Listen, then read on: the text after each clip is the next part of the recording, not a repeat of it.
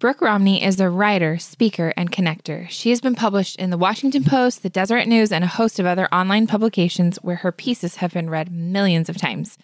Brooke comes from girly roots but has morphed into an outdoor exploring, dirt loving mom of four boys ages 9 to 18 and couldn't be happier about it. She's married to a man who keeps her on her toes but loves unconditionally, even when she leaves all the cupboards open and the lights on. In October of 2020, she published her first book, I Like Me Anyway Embracing Imperfection, Connection, and Christ. And in October of 2021, she published her second book, 52 Modern Manners for Today's Teens, which is what we're going to talk all about today. This Modern Manners for Teen guide has helped teenagers adopt fresh perspectives and doable strategies for living a more successful and connected life in a really simple way.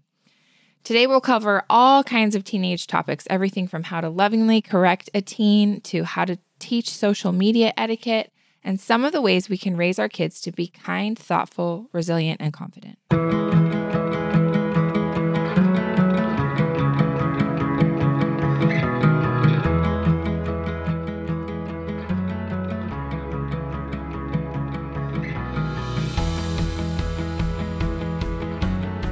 Brooke, I'm so happy to have you with me today. Thanks so much for being here. I can't wait. Thanks for inviting me on. Yes. So, you are an author and a speaker, and you have written a lot, a lot of things that I've consumed and read over the years. But you just wrote a really cool book that's almost like a flip chart of all of these really helpful things for teens to learn about just being good people. So, where did you get the inspiration to do this? Well, lucky me, I have teenagers in my home, yes. my own and others. And after like raising my first one, I remember, I honestly remember going to Google and like trying to Google, like, just like common sense things every kid should know, or like yeah. social norms our teenagers should know. And there was nothing out there. And I just kind of like put it on the back burner, like, oh, dang it. Like, it would be so nice if there was a book like that like fast forward more and more years and I started collecting things that like I was like, okay, like my kids need to know this, my kids need to know that. And I posted three of them that I had just observed in in my own life on my Instagram account. And people were like, yes, yes, like these are things kids need to learn. And sort of just like that little light went off, like, oh, it's not just me that feels yeah. like not very well equipped to teach my kids all of these things um, and and other people would like to have these types of things at their fingertips. And so as the year went on i started sharing like one a week and people were like well i need this in my home. Like i want to display it. I want my kids to read it. I read it. Sometimes i forward it to them sometimes i forget. They don't really love learning from me. And i was like okay we got to do a book. And so i worked with a printer that helped my idea come to life so I just knew that I wanted it to be cute enough to display in a home and like neutral enough so that it was fine to put out. And I knew I wanted it to be able to be displayed so that it wasn't this like one time lecture or like reading a paragraph to everybody and everyone rolls their eyes and they're like sort of over it. But just yep. like a constant reminder in your house. And I decided to do 52 so you could take one a week and really like dive in and work on it. Such a great approach. I love it too because a lot of times when I read parenting books or any kind of self help, I'm like, okay, I got to remember this, got to remember that, or I'll try to tell Neil little things as he's falling asleep at 11:30 p.m. And yeah, it is hard to really make sure that you're actually adopting that information into your family or your everyday life. And so this is such a great applicable way to do that. Thank you let's talk about I I really want you to tell me with all of these things how to lovingly correct a teen because that's got to be one of the hardest parts of all of this, right?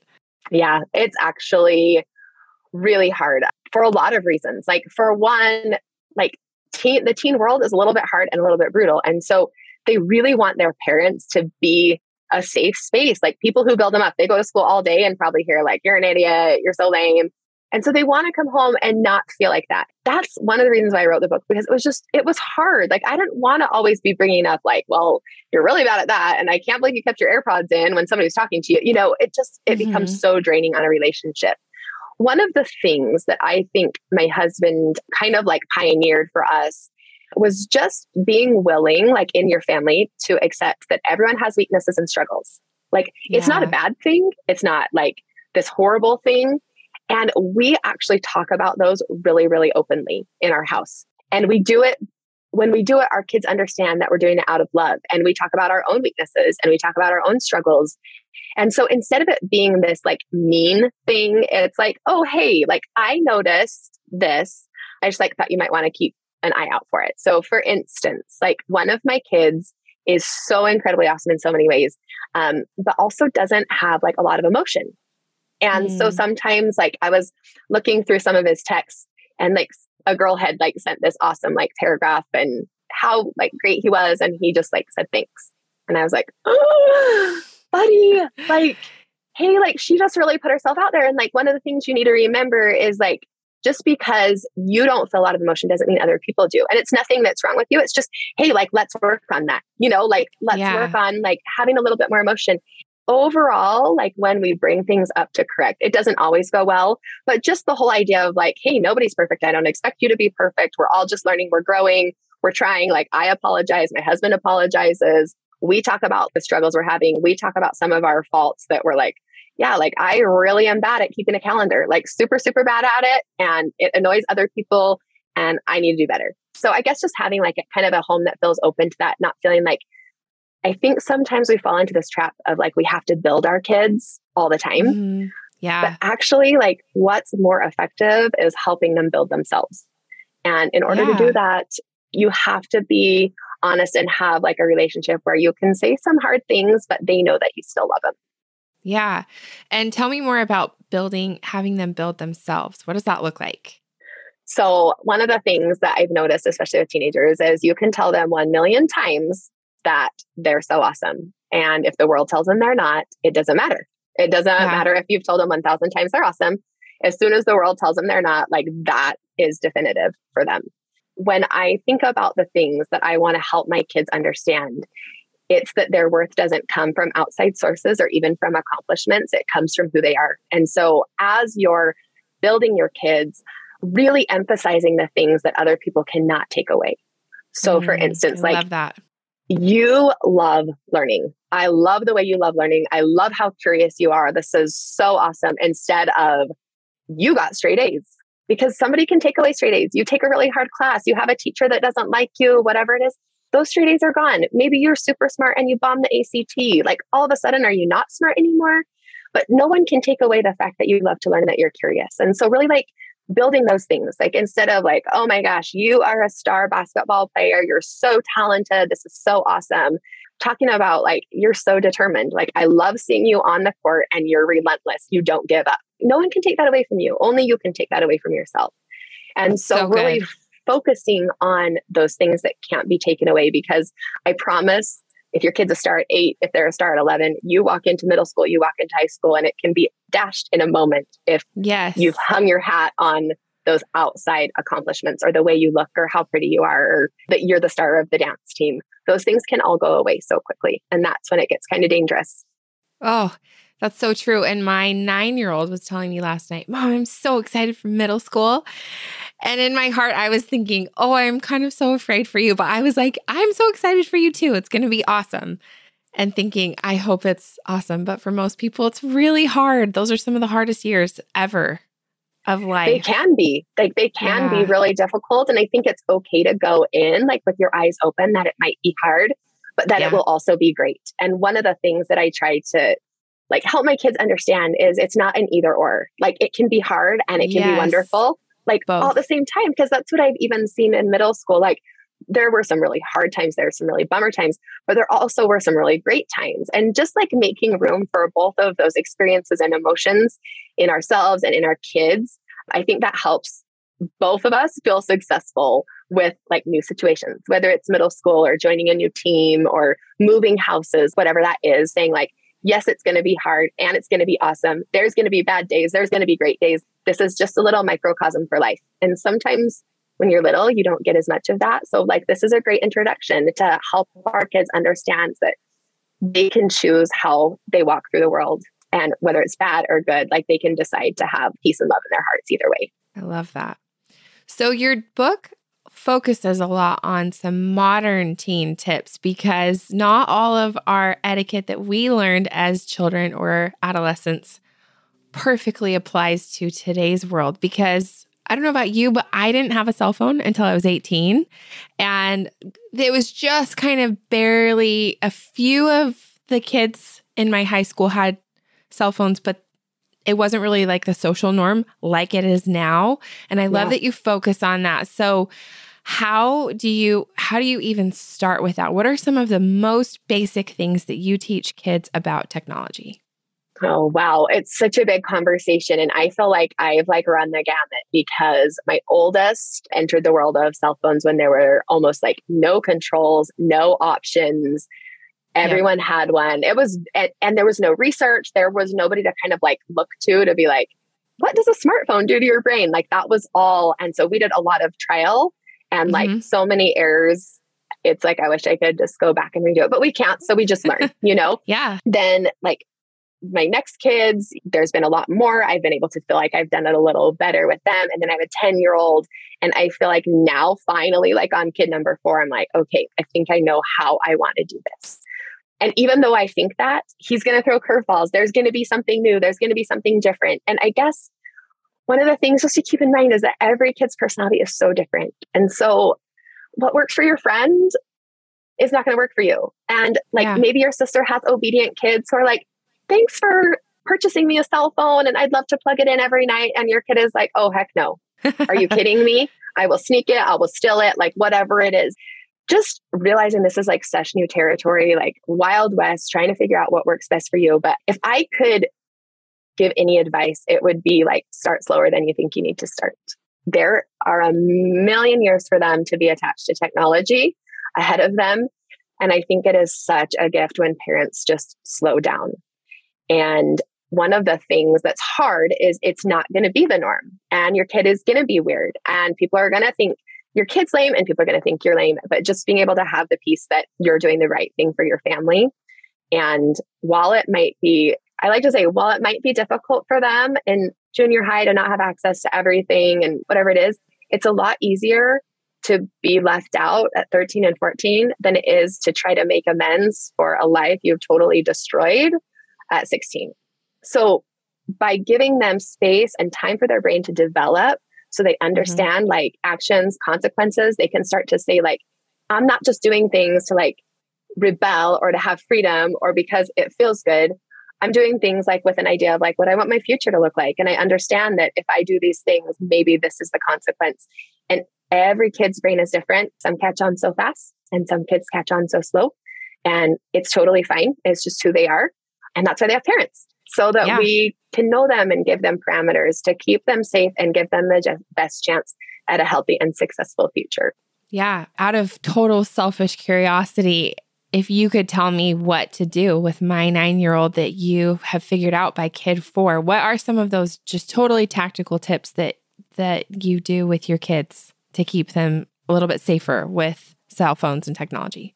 So, my plan for my nine year old, which, like I said, could change, situations change. We, even with my third kiddo, he's 15. What I've found that works for us is delaying the cell phone completely. Then we give them one that is really basic. So, like a Gabb phone is what we've chosen to do for middle school. Like for us, that's not till seventh grade. So, we get like a little extra here. the nice thing about that phone for me is like you can choose if they like have lots of friends they text and group text or if you can just do one at a time then depending on the kid and how they do and their attitude and if you feel like they buy into your family culture and they're interested in like keeping rules which not all kids are and it's not a parent's fault a lot of them are just born that way but if things go well then we've been able to give a smartphone I love like Troomi has such a great option for a smartphone that has still controls on it. We, yeah, that was not, too. yeah, that was not an option for us with my kids. So we did like an iPhone with everything locked down. So screen mm-hmm. time, no apps, or I'm sorry, no internet, no social media, giving them a chance to just figure the rest of it out first. And then after that, as they get older, and this really, really depends on like brain development and who my kids are, opening some more options at like 16, depending on how they're doing. The interesting thing is, is like my kids don't really have a desire for social media. Like it's not something that they're interested in besides for communication. What a blessing. yeah, it's great. Like we yeah. we talk a lot in our family about the dangers of social media, but more than that, the benefits that come from being able to live in real life. Yeah. That is what we focus on. This is why you don't want it, but this is and not in like all the bad ways, but mm-hmm. look how much more time you have. You're able to live on you're able to live on your terms. Like you're not involved in drama. Like doesn't it feel good to not know what everyone's doing all the time? So, and then I do feel like pretty strongly that at some point they do need to have some freedom in your home so that when they leave your home at whatever age 18, you know, that is, they have been able to have a million conversations about the dangers and the benefits of tech and they can make decisions for themselves about how they want to do it. So they don't all of a sudden, it's not like, oh my gosh, I finally have access to social media and I'm just going to go yeah. crazy and post my whole life and get into lots of trouble with it and be addicted to my phone constantly. Like, yeah. the real goal is to create healthy, successful, progressing humans. And I think to do that, sometimes they need they need some mm-hmm. like time with training wheels in your house to say like, oh yeah, I'm using this too much. And thanks for like calling me out and making sure that I remember that because I have better things to do with my life and time. So, yeah, I love that focus on living real life and the benefit of not being caught up in all of those things. I think back of on how difficult middle school and high school were without having technology FOMO. I just don't even know how people do it now. So I think that that's super wise to keep encouraging your kids to kind of stay out of that lane until they're toward the end of maybe high school or whatever, where they're a little bit more mature. Yeah. Yeah. I think it's so a smart. real gift that they sometimes don't realize is a gift, but having enough conversations and also modeling that in your home. My husband is like an absolute champion for not being attached to technology. And Mine sometimes too. sometimes yeah. I feel like like an eighth grader that gets caught with her phone sometimes because he's like uh, you know, and so having parents, like he's better than I am for sure, but having parents like who encourage that and show that it's possible to live without being attached to your phone all the time, I think is really good kids, especially teenagers, like they see right through you as you're mm-hmm. telling them mm-hmm. to get off their phone and you're scrolling on yours. It actually makes zero sense to them. And yeah. I don't necessarily think it should. It's nice for me to say, like, hey, I'm doing work right now. I'm on my phone. I'm this is what I'm doing right now. But if we're watching a movie and I'm scrolling on my phone and I tell them to get off their phone, like that just doesn't really work. that makes perfect sense. So I want to know what you guys do when you have teen friends. You said you've got some teenagers of your own and some that aren't your own in your home. What do you do when you're trying to teach and promote these good things and maybe not all of the kids are actually under your parental umbrella? How do you handle that? I think you just kind of have to give that up a little bit, probably starting at 13. Like when the kids yeah. are little, it's awesome for me to be like, hey, like we're not doing Xbox today. Let's do this. Let's try this, you know. But by the time they're like about 13, unless they're just like if you have a cousin that lives close by or kids who have been coming to your house for a million years, it's different. But as they bring new friends in and it would be really great. Like maybe you do have a relationship where you can control that and be like, hey, like, let's put phones in baskets. Like, let's do that. It actually hasn't been something that has worked at our house. But I do feel like raising kids who would, who prefer living in real life, they will choose friends who also prefer the same thing. So mm, if you yeah. have a kid who's like, I have both of my kids that are teenagers in my house right now, both of them have been like, yeah, like it was super boring. Everybody was just sitting on their phones. Like, I'd rather stay home than sit on phones with people. I'd yeah. have my kids like call me early and be like, eh, like everybody just got on their phones at like 10. Do you want to come get me? Just helping them like realize like they have control over the people in their lives. They can have control over what they do.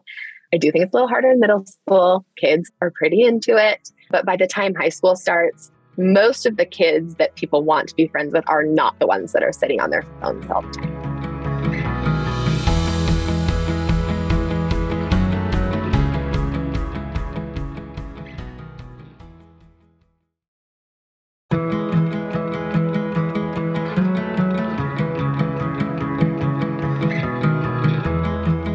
You encourage your kids in general to pick good friends and and surround themselves with people who are good influences on them?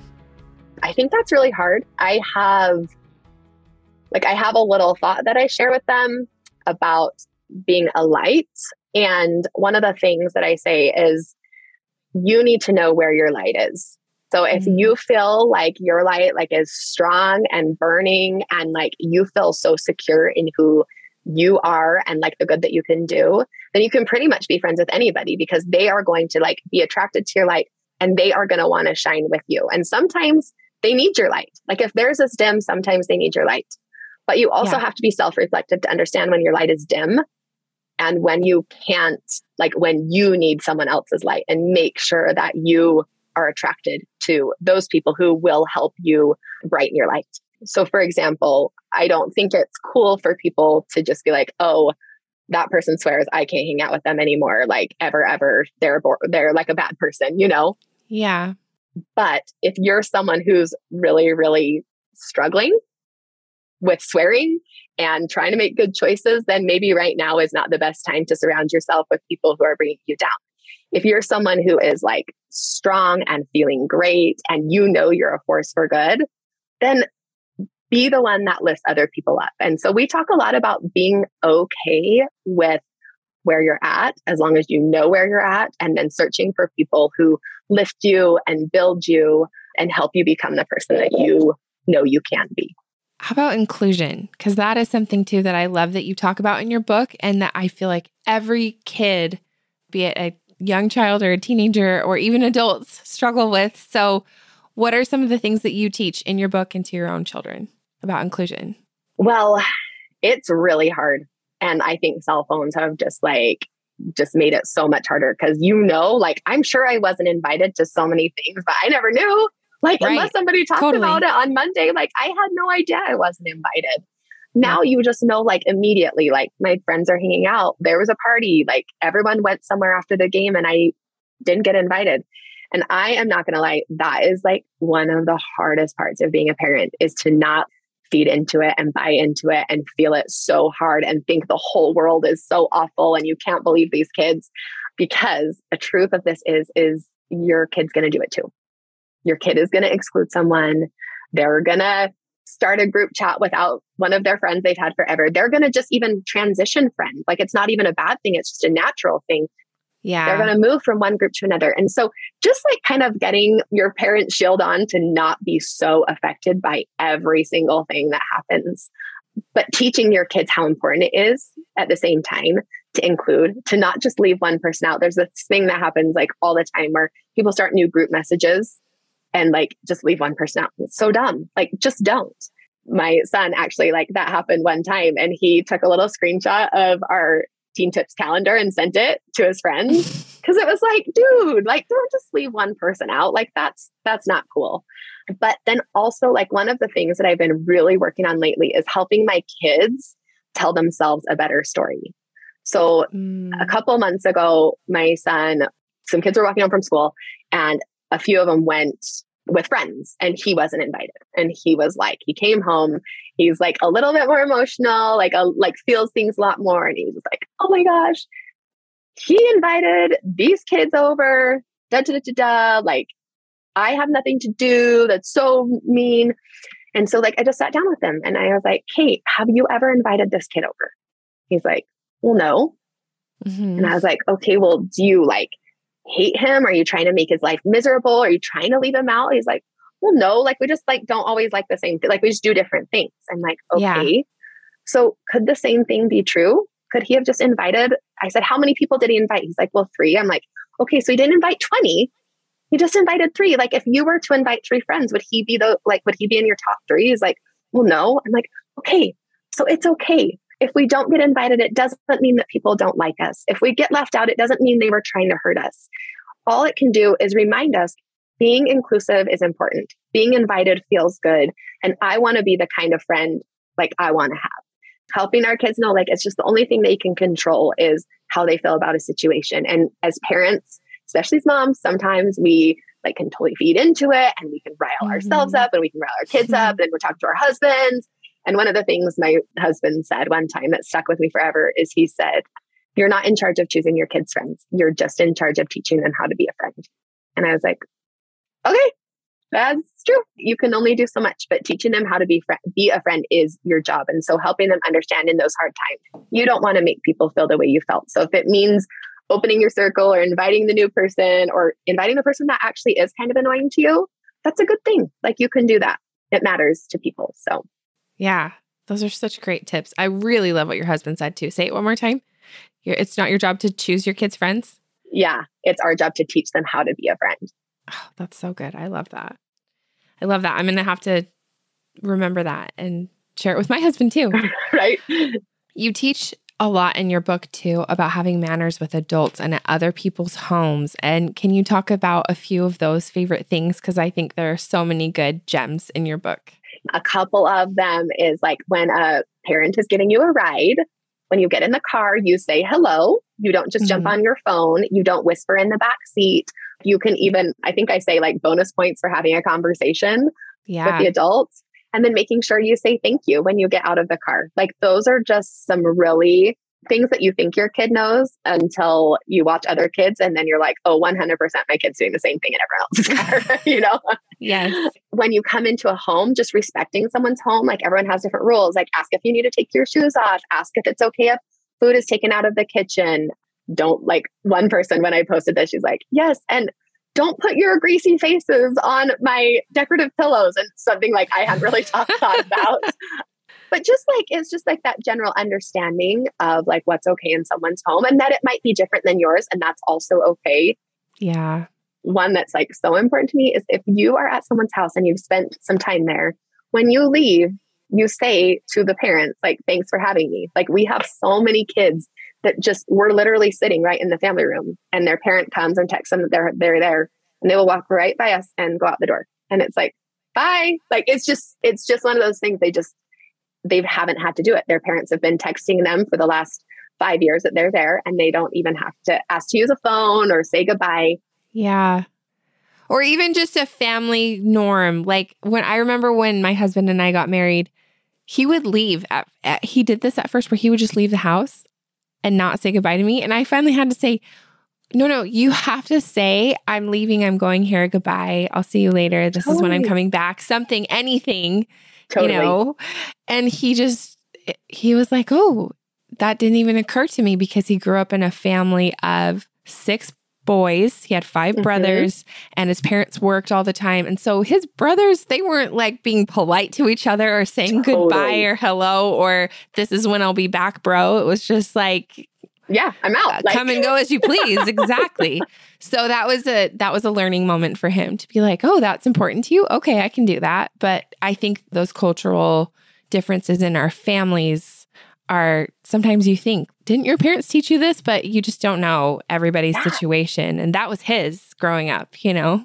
Well, and it's it's funny, like sometimes when I when I help people understand the why behind these mm-hmm. manners and like behind the book, it's because when kids do these things, they feel successful. There is like yes. a feedback loop of parents being like, oh, I really like that kid. For sure, have him over. And yes. when they run into that kid's parents, like, ah, he is so polite. It is so fun to have him around. So all of a sudden, your kid, even if he's like kind of an awkward middle schooler, is like, I am fun to have around. I am polite. People like me. People like having me. And when our kids feel good about themselves, they walk through the world so differently than when they don't. And so yes. it might seem small or like not that necessary, but when you're the kid that every parent loves, that every family is happy to have around, that talks about you to other people, you can't help but be like, you know what? I am pretty great. And it's because of who I am in here, not because I'm the yeah. star of the team, but it's because yeah. I am good in here. So, yes. Those values that your parents have instilled in you are are who you are, your character. I love that. Yeah. That's so true. Okay. I also really loved the part in your book where you talk about doing your part. Like when you show up to something, do your part. And that is something my parents taught me. And that's something that I remember, I still remember going to an event where a bunch of people had agreed to do the same thing. And then just like the rule goes, you know, 20% of the people did 80% of the work. And I came home so upset about it. And my parents just said, this is why we taught you to be that kind of person because not everyone is. So tell me how you teach that in your book and to your kids. I'm less good at teaching it. My my husband's awesome at it. Like from the time they were little, we were always the last to leave. He literally never leaves until all the chairs are put away, until the floor is swept. It doesn't matter if it's our job or if it's not our job. And my kids stuck around for that. And they just knew that it was like part of our family culture. Like you just help out, you like finish the job. And I have to admit, like as a young mom, I'm like, for real, for real. Like we have these little kids, yeah. someone else can do this. I'm so grateful that he decided to do like the harder thing. I feel like it's instilled that in my kids and they're teenagers. So it's not like they're always like, oh, sure, let me help put the chairs away. But they know that it's like part of who they are. And when I think like when they have opportunities to do that, like without us around, they do. And it's just nice to raise kids who feel that need to do their part and to engage. And I think it's kind of the same thing as I said for like the other manners. Like when you do that, all of a sudden you're the, the reliable kid. You're the hard worker. When somebody's yeah. like, "Ooh, I need to hire somebody," they're like, "Oh, that kid was like that kid's a super hard worker. Like he always finishes his job." And it's easy for them to say like, "You're the guy." And so there's so many opportunities that come by being that person. While it's like good internally, all of these things actually are great externally too. Like they create really happy, successful lives full of opportunity because of who you are. Yeah, that's so true. Okay, talk to me about a parent who I loved your post on grades that I read yesterday and and I think that I read once in a parenting book that that's according to this parenting book author that that's the number one thing that parents get wrong is they internalize their kids grades and turn it into their own grade and and I think that could be applicable with any of these tips in your book so tell me what you give the advice that you give to other parents when they're like oh I'm failing or my kid isn't you kind of mentioned this a little bit throughout the interview like some kids don't want to follow the rules or some kids are struggling how do you advise parents who feel like it doesn't matter if I try, it's just not sticking or it's not working, or I have a kid who doesn't want to follow the rules. What's your advice with situations like that? I love that you asked this question because I think like it's so easy to hear stuff and you're like, okay, yeah, that makes so much sense. I'm going to do it. And then your kid's like, yeah, you suck. Like, whatever, you know? And I've yes. totally had that. Like, I have been in that position. I've been in the position where I think I'm doing everything right and everything goes wrong. My advice is to just keep trying for one. For two, your parenting is not dependent upon your children's outcomes. Like mm-hmm. I had to stop defining if I was a good mom by what my kids were doing. I had to start defining me being a good mom like by putting my best effort into things, by learning all I could, by holding on to relationships, by being willing to forgive. Like we've had some times that have been super turbulent and one of like at the end of the day for me, I was like, I am successful because I have a relationship with this child. Like one yes. million things have gone wrong. For sure, not like the poster child for like do all things and everything goes right. But like I held onto a relationship and I prioritized the relationship when things were really, really difficult. One of the things that I just had this like such a strong impression like he needs to know you don't just love him, that you like him which was mm. hard because there were yeah. lots of things that weren't very likable at the moment. I just worked so hard to like find the good, to vocalize the good, to build him up, even when you were like, um, okay, I'm looking for the good. I'm not finding that many things. I have like a little series that I do on my Instagram called, let's see, it's like sincere compliments for tough teens because there are going to be times when you're like, I want to be nice to you and I want to say something nice and I can't find anything. But yes. just like really trying, prioritizing time with someone, like even when they're not doing anything that's especially lovely, but still saying, like, I want to spend time with you. Like, come with me here. Yes, let's go do that. I think a lot of times parents show that they only want a relationship when their kids are doing awesome. And like our kids need to understand, like, it's not about your output. It's because I love you and I care about you. And so I want a relationship when things are good and when things are bad.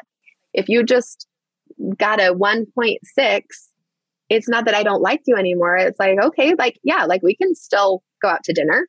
Like, mm-hmm. like I like you. I want you to be here. And until they feel that and until they understand that, I think it's really hard for them to want to change who they are. And I also think sometimes we don't know the effects of our parenting until much later down the road. They are not going to be like, oh my gosh, thank you so much for teaching me all those manners. Like, that's been so helpful. But when they're like, maybe when they're 35, old, totally. Yeah. Or when they're going out to dinner with a girl that they like and her parents, and they feel like mm-hmm. 100% capable of being the right person at the right time. So I'm like, yeah, I'm kind of glad you brought up the fact that I need to know how my eggs are cooked. That was helpful, you know. Yeah. And I think too, as I as you're saying that, I'm thinking about too how God does not look at us and say, I only want a relationship with you or I only want to hear from you when you're being perfect. Definitely not how he works with us. So I think that that's always a good model too. To that's something I thought of as you were saying that. I love so much that you said that because I think like if we're like really like if we want a playbook on parenting, like watching how he loves and relates to us. He loves us at our worst and he never stops encouraging us to be our best. And mm-hmm. I think like being that parent for our kids is exactly like it's the perfect model. Yeah. So I really want to hear too about advocating for yourself. I loved that you had that in your book as well. And I wondered if there might be a story or two that you would have because I specifically remember when I had a problem with a teacher more than once, but there's a couple of instances that I remember where my parents kind of gave me a pep talk and said, This is probably what you should say, but I'm not going to do it for you. You go do it for yourself. And those were powerful moments for me to learn to have courage and to talk to someone who is a superior and to do it in a respectful way, but still share what I felt like my my argument was or whatever. Not argument yeah. but um yeah. But advocate ex- exactly how you said advocate for yourself. So where did that come from and what are your thoughts and advice there? So i actually love the way that your parents did it. I think like for our family as soon as possible we encourage our kids to speak for themselves whether that's like ordering something at a restaurant saying mm-hmm. how they want their hair cut just from the very beginning, as soon as possible, letting them know that they're capable of sharing like their opinion, what they want. We encourage thoughts like at home in discussions, like you don't have to have the right thought. We just want to hear what you're thinking. Giving them like the ability to feel confident, like speaking their mind and things that are important. This includes like with a teacher, mm-hmm. with whatever situation they're going through. But what I love about the way your parents did that is they helped you. They weren't mm-hmm. just like, mm-hmm. I don't know, just go talk to them. They were like, yeah. okay, like what is what is going on here? What is going on in your mind? Why do you feel like this is unfair? Okay, like here are some ways you might be able to say it that would be respectful, that would forward mm-hmm. the conversation. And honestly, like I have been blown away. I have some kids that are very comfortable sharing how they feel. I have some where it's like definitely more of a struggle. And even like my one son who would like rather do anything than have a confrontation has always been able to advocate for himself in school because it's something that he just knew we weren't going to do for him. But helping him, like rehearsing those things with him, helping him to see like, you can't just send an email and say, Why did you give me that grade? Like, yeah. you have to say, like, Hey, Mrs. Smith, I was just checking my grades. I was wondering about this. And then helping our kids understand too, like it's always okay to ask a question. It's always okay to get clarification. It's always okay to say, like, this is the way I understood something. Can you help me understand how you saw it so I can do better next time? And sometimes it goes really, I would say 90% of the time for my kids, things have gone awesome. Like I have not had to step in, but helping our kids know too, like if you've done, it actually just happened recently where a teacher wasn't responding my son was out sick for a week. Grades mm-hmm. were coming, you know, there were all of these things. It was like things were coming to a close. And, you know, my husband said, email her one more time. And if she doesn't respond, like, I'm happy to go and see what's going on. Helping them know that, like, if for some reason, like, people don't respond, if for some reason you're still in a predicament that you feel like incapable of solving, like, we are happy to reinforce some things and help you out if you need it. So you're not just all alone, but we, I would say there's probably only been like two or three times where we've ever even had to take that step because guess what? She emailed him back, you know, and, and yeah. it all worked out. So, yeah. That's so powerful to have a kid advocate for themselves. And I love what you said about teaching them that it's always okay to ask for clarification.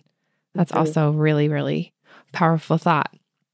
Okay, well, I love these tips so much. I could seriously talk to you about every single one in your book, but people will just have to go buy the book themselves and then teach their kids and have these really meaningful discussions in their homes. But I have one last question for you, and that is if there's one message that you want the people listening to this podcast episode to remember, what do you want that message to be?